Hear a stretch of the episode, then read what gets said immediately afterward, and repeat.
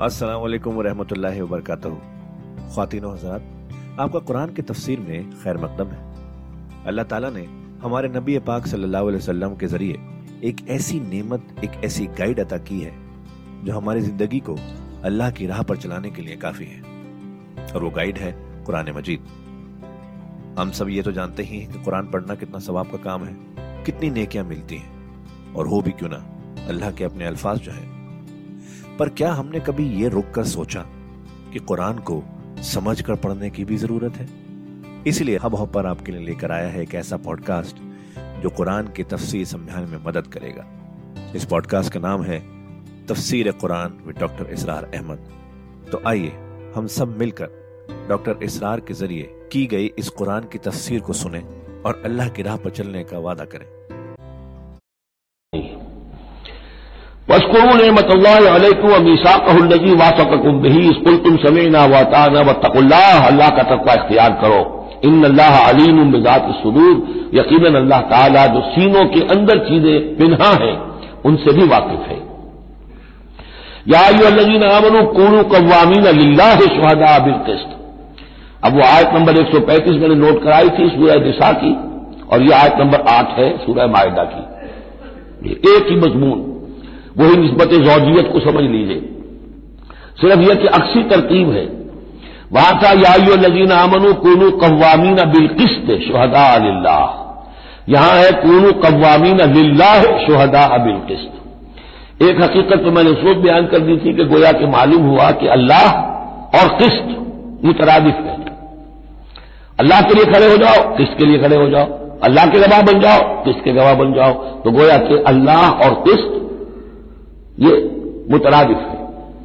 दूसरा मफहूम जो कि आज सामने आ रहा है, उसको समझ लीजिए कि किसी माशरे में अदल कायम करना, एक तो यह कि आम इंसान की जो उसकी नफ्सियात है, उसकी फितरत है, उसका तकाजा भी यह है कि इंसान चाहता है कि इंसाफ हो। आज पूरी नौ इंसानी इंसाफ की तलाश में घूम रही है। बादशाह से निजात हासिल की थी, जमहूरियत की तरफ़ आए थे कि गुलामी से निजात मिले, इंसाफ होना चाहिए, इंसान इंसान पर हाकिम बनकर बैठ जाए, ये तो कोई हक नहीं है किसी को। लेकिन यह तो उसका नतीजा क्या हुआ कि कैपिटलिज्म की लानत में गिरफ़्तार हो गए। सरमादारों की जो है, वो एक डिक्टेटरियत और आमरीत कायम हो गई। उससे निजात पाने के लिए कम्युनिज्म के पास गए, वो फिर एक पार्टी डिक्टेटरशिप कायम हो गई। एक से एक रुस्त यक बनता, उफ्तार दर बंदे दिगर, एक कैद से निजात नहीं पाई कि दूसरी कैद के अंदर फिर फंस गए। अब इंसान किधर जाएगा। लेकिन यह कि फितरत के अंदर है कि आदल और इंसाफ, इंसान चाहता है। एक तो यह है कि उस फितरत के तकाजे को पूरा करते हुए अदल को कायम करने के लिए इंसान खड़ा हो जाए। और एक इससे ऊपर की मंजिल है कि असल अल अदल अल्लाह की जात है। उसका दिया हुआ निज़ाम जो है, वो है आदिलाना निज़ाम। हम उसके वफादार हैं, हमारे जिम्मे है, उसके निज़ाम को कायम करना। तो खड़े हो जाओ अल्लाह के लिए। या यू अल्लाजीन आमनु कोनू कवामीन लिल्लाह। शोहदा बिलकिस्त यहाँ पर यह ऊपर की मंजिल है जो बयान हो रही है कि असल में यह सिर्फ़ फितरत इंसानी के तकाजे के तौर पर नहीं, तुम्हारी अबदियत का तकाजा है। तुम्हारा अल्लाह के साथ वफादारी का जो रिश्ता है, उसका तकाजा है कि पूरी कुत के साथ with all the emphasis at your command जो भी तुम्हारे पास जराए हैं वसाइल हैं, उन सबको लेकर, जो भी आपके पास कुत है, उस सबको जमा करके और आप खड़े हो जाए अल्लाह के लिए। खड़े हो जाए अल्लाह के लिए चेमानी दारत अल्लाह के लिए खड़े होना, यानी उसके दीन के गवाह बनकर खड़े हो जाना। और उसका दीन जो है अदल है, इंसाफ है, किस्त है तो उस इंसाफ और किस्त को कायम करना। यादीन कवामीन अल्लाह शहदा बिल किस्त। अब देखिए, वहाँ क्या था? वला अला अनफुसकुम अबिल वालदेन वलकरबीन इंसाफ से रोकने वाली चीज़ होती है कोई मोहब्बत। अब मैं अपने खिलाफ कैसे फतवा दे दूँ? अपने वालदेन के खिलाफ कैसे फैसला दे दूँ? अपने रिश्तेदारों के खिलाफ कैसे फैसला दे दूँ? वहाँ फरमाया, उसकी काट कर दी। वला वाला अनफुसिकुम, अबिल वालदेन वलकरबीन हक बात है, इंसाफ की बात है, खा तुम्हारे खिलाफ जा रही हो, तुम्हारे वालदेन के खिलाफ जा रही हो, तुम्हारे रिश्तेदारों के खिलाफ जा रही हो, हक कहना है। दूसरी चीज़ क्या होती है? किसी की दुश्मनी की वजह से आप हक नहीं कहते। बात तो हक है इसी की, लेकिन ये तो दुश्मन है। मैं इसके हक में कैसे फतवा दूँ? इससे यहाँ रोक दिया गया। तो ये वो रेसिप्रोकल निस्बतें हैं कुरान मजीद की सूरतों के अंदर। एक ही मजमून है, उसके अंदर अक्सी तरतीब और रेसिप्रोकल तरतीब वला यजमन कुम शनान कौमिन अला अल्लाह तादलू तादलू। देखो किसी कौम की दुश्मनी तुम्हें इस बात पर आमादा न कर दे कि तुम अदल से मुनहरिफ हो जाओ। ए डरू अदल से काम लो, इंसाफ करो। हो अकरबुल तकवा यही बेहतर है और करीब तर है तकवा के। वह तकुल्लाह इंदल्लाह कबीर बिमा तामलून। और अल्लाह का तकवा इख्तियार करो और जो कुछ तुम कर रहे हो, अल्लाह उससे बाखबर है। अब इसमें ज़ाहिर बात है बार बार मैं नहीं कह सकता, ये जो बार बार आता अल्लाह देख रहा है, अल्लाह बाखबर है, क्या मानी? हरेक का हिसाब तुमसे लेगा हरेक की जवाबदेही तुम्हें करनी पड़ेगी। तुम्हारा कोई अमल, तुम्हारा कोई कौल उसके इल्म से खारिज नहीं है। लिहाजा हर वक्त चौकस रहो, चौकन्ने रहो। वादल्लाजीन आमन वामिल सालहत लहम मकफरत वाजन अजीम। हाँ अल्लाह ताला का वादा है उन लोगों से जो ईमान लाए और नेक अमल करे कि उनके लिए मकफरत भी है, अजर अजीम भी है। वल्लजीन कफर व कजमू भी आयातना उलाय कसाबुल जहीम। और जो लोग के इनकार करें और झुटला भी हमारी आयात को, वो है जहन्नम वाले, आग वाले। याजीन अमन नमतुम हम कौम नंजब सुतु इलेकुम एदियहुम अहले ईमान जरा याद करो, उस अल्लाह के नाम को जबकि कौम ने इरादा किया था कि तुम्हारे खिलाफ इकदाम करें। बढ़ाएँ अपने हाथ तुम्हारे खिलाफ।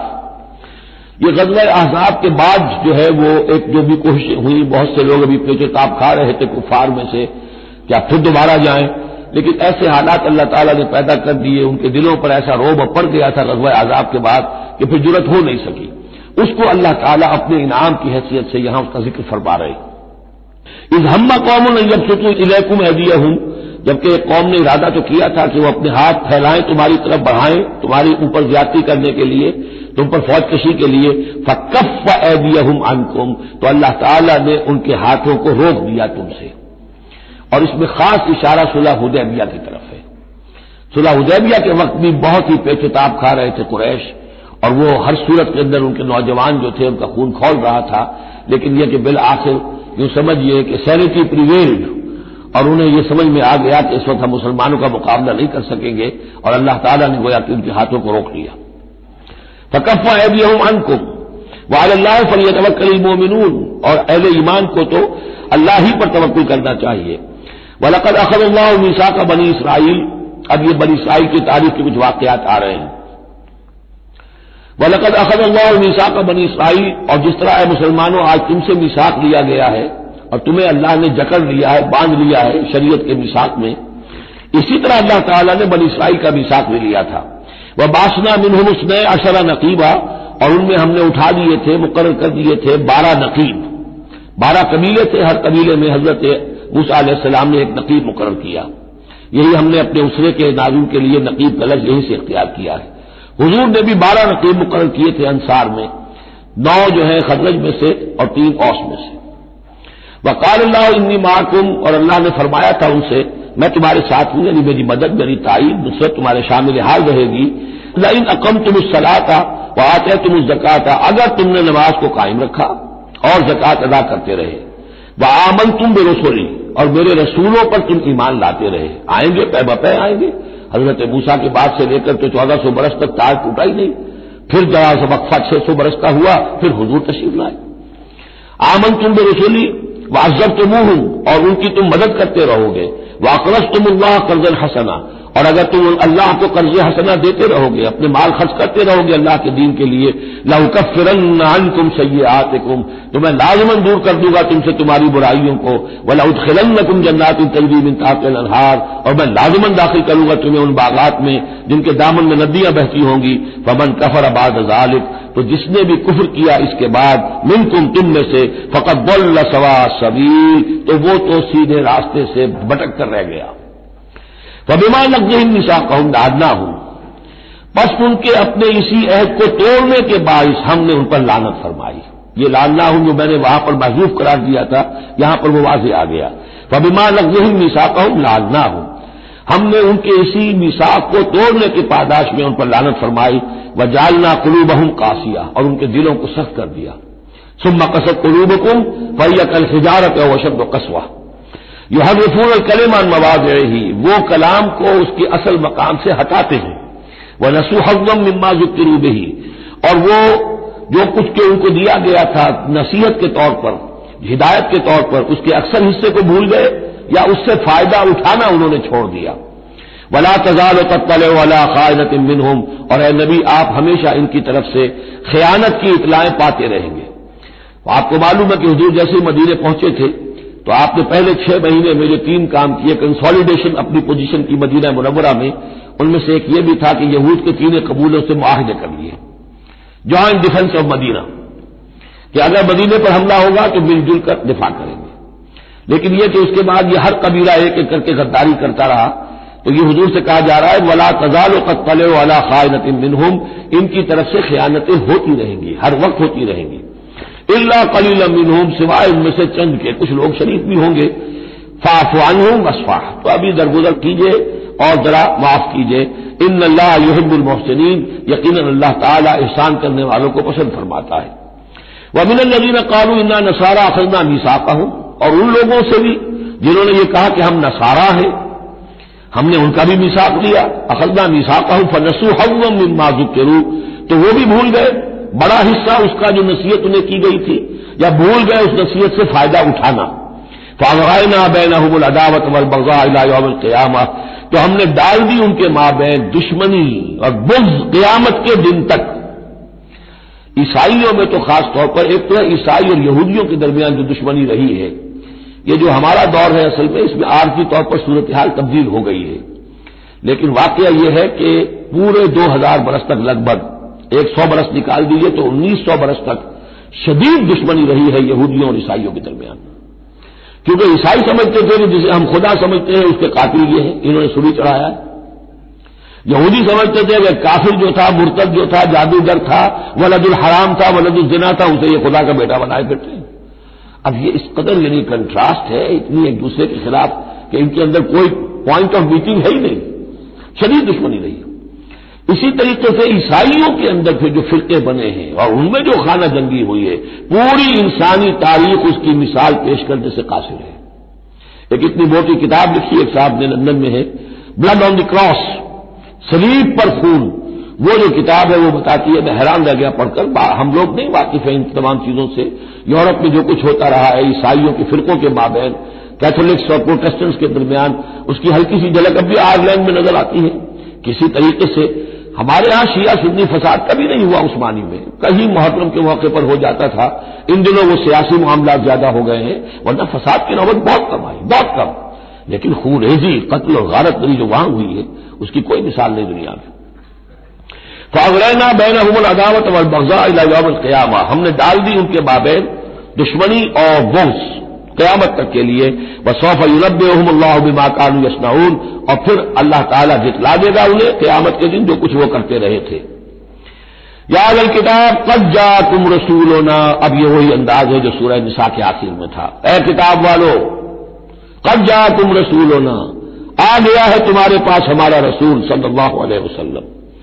युबैन लकुम कसीरम मिम्मा तुम तुम तुफून जो ज़ाहिर कर रहा है तुम पर, अक्सर वो चीज़ें जो तुम छुपा रहे थे। मिदल किताब किताब में से।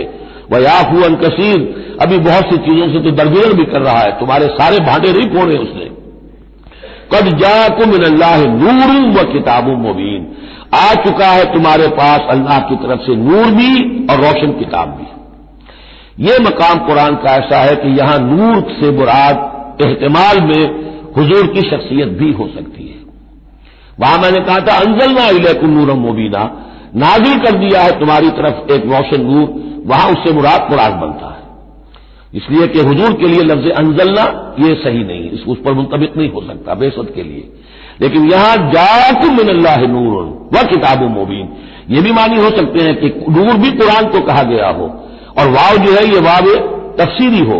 आ गया है तुम्हारे पास नूर, यानी किताब मुबीन। ये भी मानी हो सकते हैं, एहतमाल ये भी है। लेकिन यह कि यह एहतमाल भी मौजूद है कि यहाँ नूर से मुराद मोहम्मद रसूलुल्लाह सल्लल्लाहु अलैहि वसल्लम की ज़ात मुबारक हो। और उससे मुराद हुजूर की रूह है रूह पुर नूर है। और इस एतबार से कि हुजूर की रूह जो है और आपकी रूहानियत आपके पूरे वजूद के ऊपर गालिब थी, छाई हुई थी। लिहाजा आपको मुजस्म नूर भी कहा जा सकता है। यह सिर्फ़ यूँ समझिए इश्तेहारे का अंदाज है, इसमें कोई हर्ज की बात नहीं।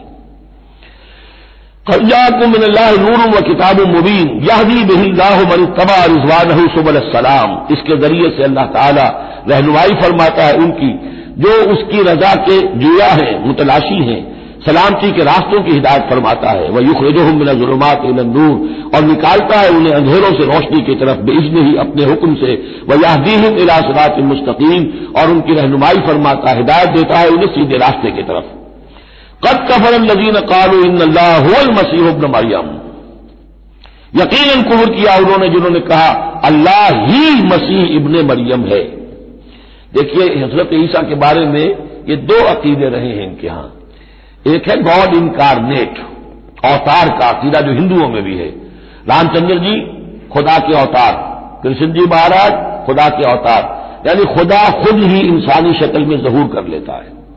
इसी तरह का गॉड इनकारनेट का कॉन्सेप्ट ईसाइयों में भी रहा है, और खासतौर पर जैकोबाइस जो इनके अक्सर का रहा है, वो सख्ती के साथ इस पर कायल था कि असल में अल्लाह ही ने हज़रत मसीह की शक्ल में दुनिया में जहूर फरमाया है। जैसे हमारे यहाँ भी बात जो है गुलूब में आकर मोहब्बत और अकीदत और अजमत मोहम्मद अलैहि वसल्लम की उसमें एक हद से तजावज करते हुए कह देते हैं कि वही जो मुस्तवी अर्श था खुदा होकर, उतर पड़ा वो मदीने में मुस्तफ़ा होकर। यह गोया कि वही अवतार का अकीदा है जो हमने दूसरों से सीख लिया है। इसी तरीके की बात यह है इनके यहाँ, लकद कफर नजीन कानू इन होल मसीह मरियम। उन लोगों ने भी कुफर किया जिन्होंने कहा कि अल्लाह ही है। मसीह इबन मरियम जो है, हकीकत में अल्लाह ही है जो इस शक्ल में ज़ाहिर हुआ है। और फमई हमले को मिल अल्लाह तो इनसे पूछिए कि कौन है जिसे इख्तियार हो अल्लाह के मुकाबले में कुछ भी? इन अरादा यो निकल मसीह न मरियम। अगर वो हलाक करना चाहे मसीह न मरियम को, और वह उम्महू और उसकी माँ को भी, मरियम को भी वह मनफिल लफ्ज जबिया और जो भी ज़मीन में है उन सबको हलाक करना चाहे तो कौन उसका हाथ रोक लेगा? वलील्लाह मुल्क समावत वल्लभ वमा बैन हुमा और अल्लाह ही के लिए है पातशाही आसमानों की और ज़मीन की और जो भी कुछ उन दोनों के माबैन है। यखलो को मा यशा, वो तखलीक फरमाता है, जो चाहता है। वल्लाह अला कदीर, अल्लाह हर चीज़ पर काबिर है। जो चीज़ चाहता है, तखलीक फरमाता है। आदम को तखलीक फरमाया, ईसा को तखलीक फरमाया, याहिया को तखलीक फरमाया। एजाज के और मौजूदा होने की मुख्तलिफ़ शक्लें हैं। वकालत यहूद नसारा, नहनो अबनाउल्ला वाइबाहू और ये यहूदी और नसरानी कहते हैं, हम तो अल्लाह के बेटे हैं, यानी बेटों के मानिंद लाडले। वाहिबाहू उसके बड़े चहीते हैं, प्यारे हैं। कोई फल मयुआजब कुंभ जुनूब कुम तो इनसे कहिए कि फिर वो तुम्हें आज़ाद क्यों देता रहा है तुम्हारे गुनाहों की पादाश में? अल्लाह की औलाद हो, चहीते हो नबू कदर नगर के हाथों तुम्हें पिटवाया, छह लाख तुम्हारे कत्ल हुए तुम्हारा हैकल अव्वल जो है वो शहीद हुआ। एसीरियंस के हाथों तुम्हारी सल्तनत इसराइल खत्म हुई। फिर तुम्हें यूनानियों ने रगड़ा। फिर तुम्हें रूमियों ने किस तरीके से इजाएँ पहुंचाई। और तुम्हारा दूसरा जो हैकल बनाया था वो भी गिरा दिया। ऐसे ही लाडले होते हैं अल्लाह के। या अल्लाह इतना ही लाचार है, बेचारा है, आजिज है। कोई फले मैं कुम बेजुनूब को बल अंतुम बशरुम में मन खलक। नहीं, तुम भी इंसान हो जैसे कि और इंसान उसने बनाए हैं। यकफिर शाह वो जिसको चाहता है बख्शिश फरमाता है, वह युजिब शाह जिसको चाहता है सजा देता है वल्लाह मुल्क समावत वल्लभ आसमान और ज़मीन की कुल पातशाही अल्लाह ही के लिए है, वमा बैदा हुमा और जो कुछ इन दोनों की माबैन है, उनकी भी। वही मसीर और उसी की तरफ़ लौट जाना है। या अल किताब कज्जा कुम रसूल युबैन अला फतरत मिन रसूल। फिर वही बात, लेकिन यहाँ एक नए नुकते के साथ आई है। अहले किताब तुम्हारे पास आ चुका है हमारा रसूल सल्लल्लाहु अलैहि वसल्लम। युबैन जो तुम्हारे लिए वाजे कर रहा है, बयान कर रहा है। अला फतरतिन मिन रसुल, रिसालत के एक इनकता के बाद। हज़रत ईसा और हजूर सल्लल्लाहु अलैहि वसल्लम के माबेन छह सौ बरस ऐसे गुजरे हैं कि दुनिया में कोई नबी, कोई रसूल नहीं रहा। ये फतरत है। फतरत है वक्फा है आरजी। और फिर हजूर की बेजत और फिर फतरत दायमी। अब रिसालत का दरवाज़ा खत्म। छह सौ बरस के लिए आरजी बंद, फिर हजूर की तशरीफ़ आ गई। और अब ता क्याम क्यामत दरवाज़ा बंद। या अल किताब कज्जा तुम रसूलना युबैनकुम अला फतरत रसुल मा जाना मिन बशीर मबादा तुम ये कहो कि हमारे पास तो नहीं आया कोई बशारत देने वाला, वला नजीर, और न कोई खबरदार करने वाला। फ़कत जा तुम बशीर व नजीर। तो सुन लो, आ गया है तुम्हारे पास खबरदार करने वाला और बशारत देने वाले। रसुलम मुबशरीन व मुंजरीन अल्लाह यकून अल्लाह से अल्लाह हजत बाद रसुल वकान अल्लाह अज़ीज़ हकीमा। सूरह निशा की वो आयत अब आपके जेन में रहनी चाहिए, बुनियादी आयत। वल्लाह वाला कुल्लशैन कदीर अल्लाह हर चीज़ पर कादिर है। अब हज़रत मूसा सलाम का वो वाक़ आ रहा है कि जबकि मिस्र से अपनी कौम को लेकर निकले, सहराय सीना में रहे कोहे तूर पर बुलाए गए, तौरात दे दी गई। अब उसके बाद इन्हें हुक्म हुआ कि फिलिस्तीन में दाखिल हो जाओ और वहाँ जो मुशरक और काफिर कौमें आबाद थी फिलिस्तीनी, फिलिस्ती कहलाते थे, उनको तुम उनके साथ जंग करो, उन्हें वहाँ से निकालो और ये तुम्हारे लिए अर्ज़ मुकदस अल्लाह की तरफ़ से मौजूद है। इसलिए कि तुम्हारे इब्राहिम, तुम्हारे जद्द अमजद थे, वो यही थे। यही हज़रत इसहाक थे। यहीं से फिर हज़रत याकूब के जमाने में हज़रत यूसुफ अलैहिस्सलाम जब मिस्र चले गए थे तो यहाँ से तुम्हारी मुंतकली मिस्र हुई थी। अब जो अपना असल घर है, जाओ उसे हासिल करो। लेकिन जब जंग का मौका आया, पूरी कौम ने कोरा जवाब दे दिया कि हम जंग करने के लिए तैयार नहीं इस पर हज़रत मूसा आसलाम के मिजाज में जो तलखी पैदा हुई, और तबीयत के अंदर जो समझिए, बेजारी की शिद्दत पैदा हुई, वो आप देखिएगा। कि हम ये समझते हैं कि रसूल जो है वो अपनी उम्मत के हक में शफकत ही शफकत होता है, शफकत भी है। जैसे अल्लाह का मामला रऊफ भी है, वदूद भी है। लेकिन अजीजुल इंतकाम भी है, इंतकाम लेने वाला भी है। ये दोनों शाने हैं। रसूल का मामला भी यही शफीक भी है, लेकिन गयूर भी है, दीन की गैरत उसमें है। आपसे बढ़कर अल्लाह के दीन की गैरत उसमें है। तो आखिर ज़ाहिर बात है कि आपके तर्ज अमल से बेजारी भी होगी फिर। इन दोनों चीज़ों को सामने रखिए। और ये बात जरा बयान कर दूँ थोड़ी सा नुकता है समझने का, कि चूँकि इस कौम को अब तक बहुत सा तजर्बा हुआ था मोजों का। प्यास लगी तो हम सूरा बकरा में पढ़ आए हैं, एक जर्ब लगी चट्टान पर बारह चश्मे फूट गए को मेहनत तो करनी भी पड़ी। भूख लगी मनो सलवा नादिल हो गया। धूप लगी, अबर का साहिबान साथ साथ चल रहा है। समंदर रास्ते में आया, फटा, उसने रास्ता दे दिया। तो इससे यह भी कहा जा सकता है कि इस लाड प्यार की वजह से बिगड़ गए थे। और यही हिकमत है कि हुजूर की पूरी ज़िंदगी में आपको इस तरह का कोई मुआवजा नज़र नहीं आता। मुसलमानों, जो करना है अपनी जान देकर इशार से, कुर्बानी से, मेहनत से, मुशक्कत से, भूख झेलकर फाके बर्दाश्त करके करो। ये बहुत अहम नुकता है, समझ लीजिए। ये आदि हो गए थे। तो खातिनों हजरात ये था आज का एपिसोड। अभी तफसीर बाकी है। पूरी तफसीर सुनने के लिए अगला एपिसोड सुनना ना भूलें। ज़रूरी है कि हम कुरान को पूरी तरह से अच्छे से लफ्ज ब लफ्ज समझें। इसलिए अगले एपिसोड में आपका इंतज़ार है। सुनते रहिए ये पॉडकास्ट जिसका नाम है तफसीर कुरान विद डॉक्टर इसरार अहमद सिर्फ़ हब हॉपर पर, पर।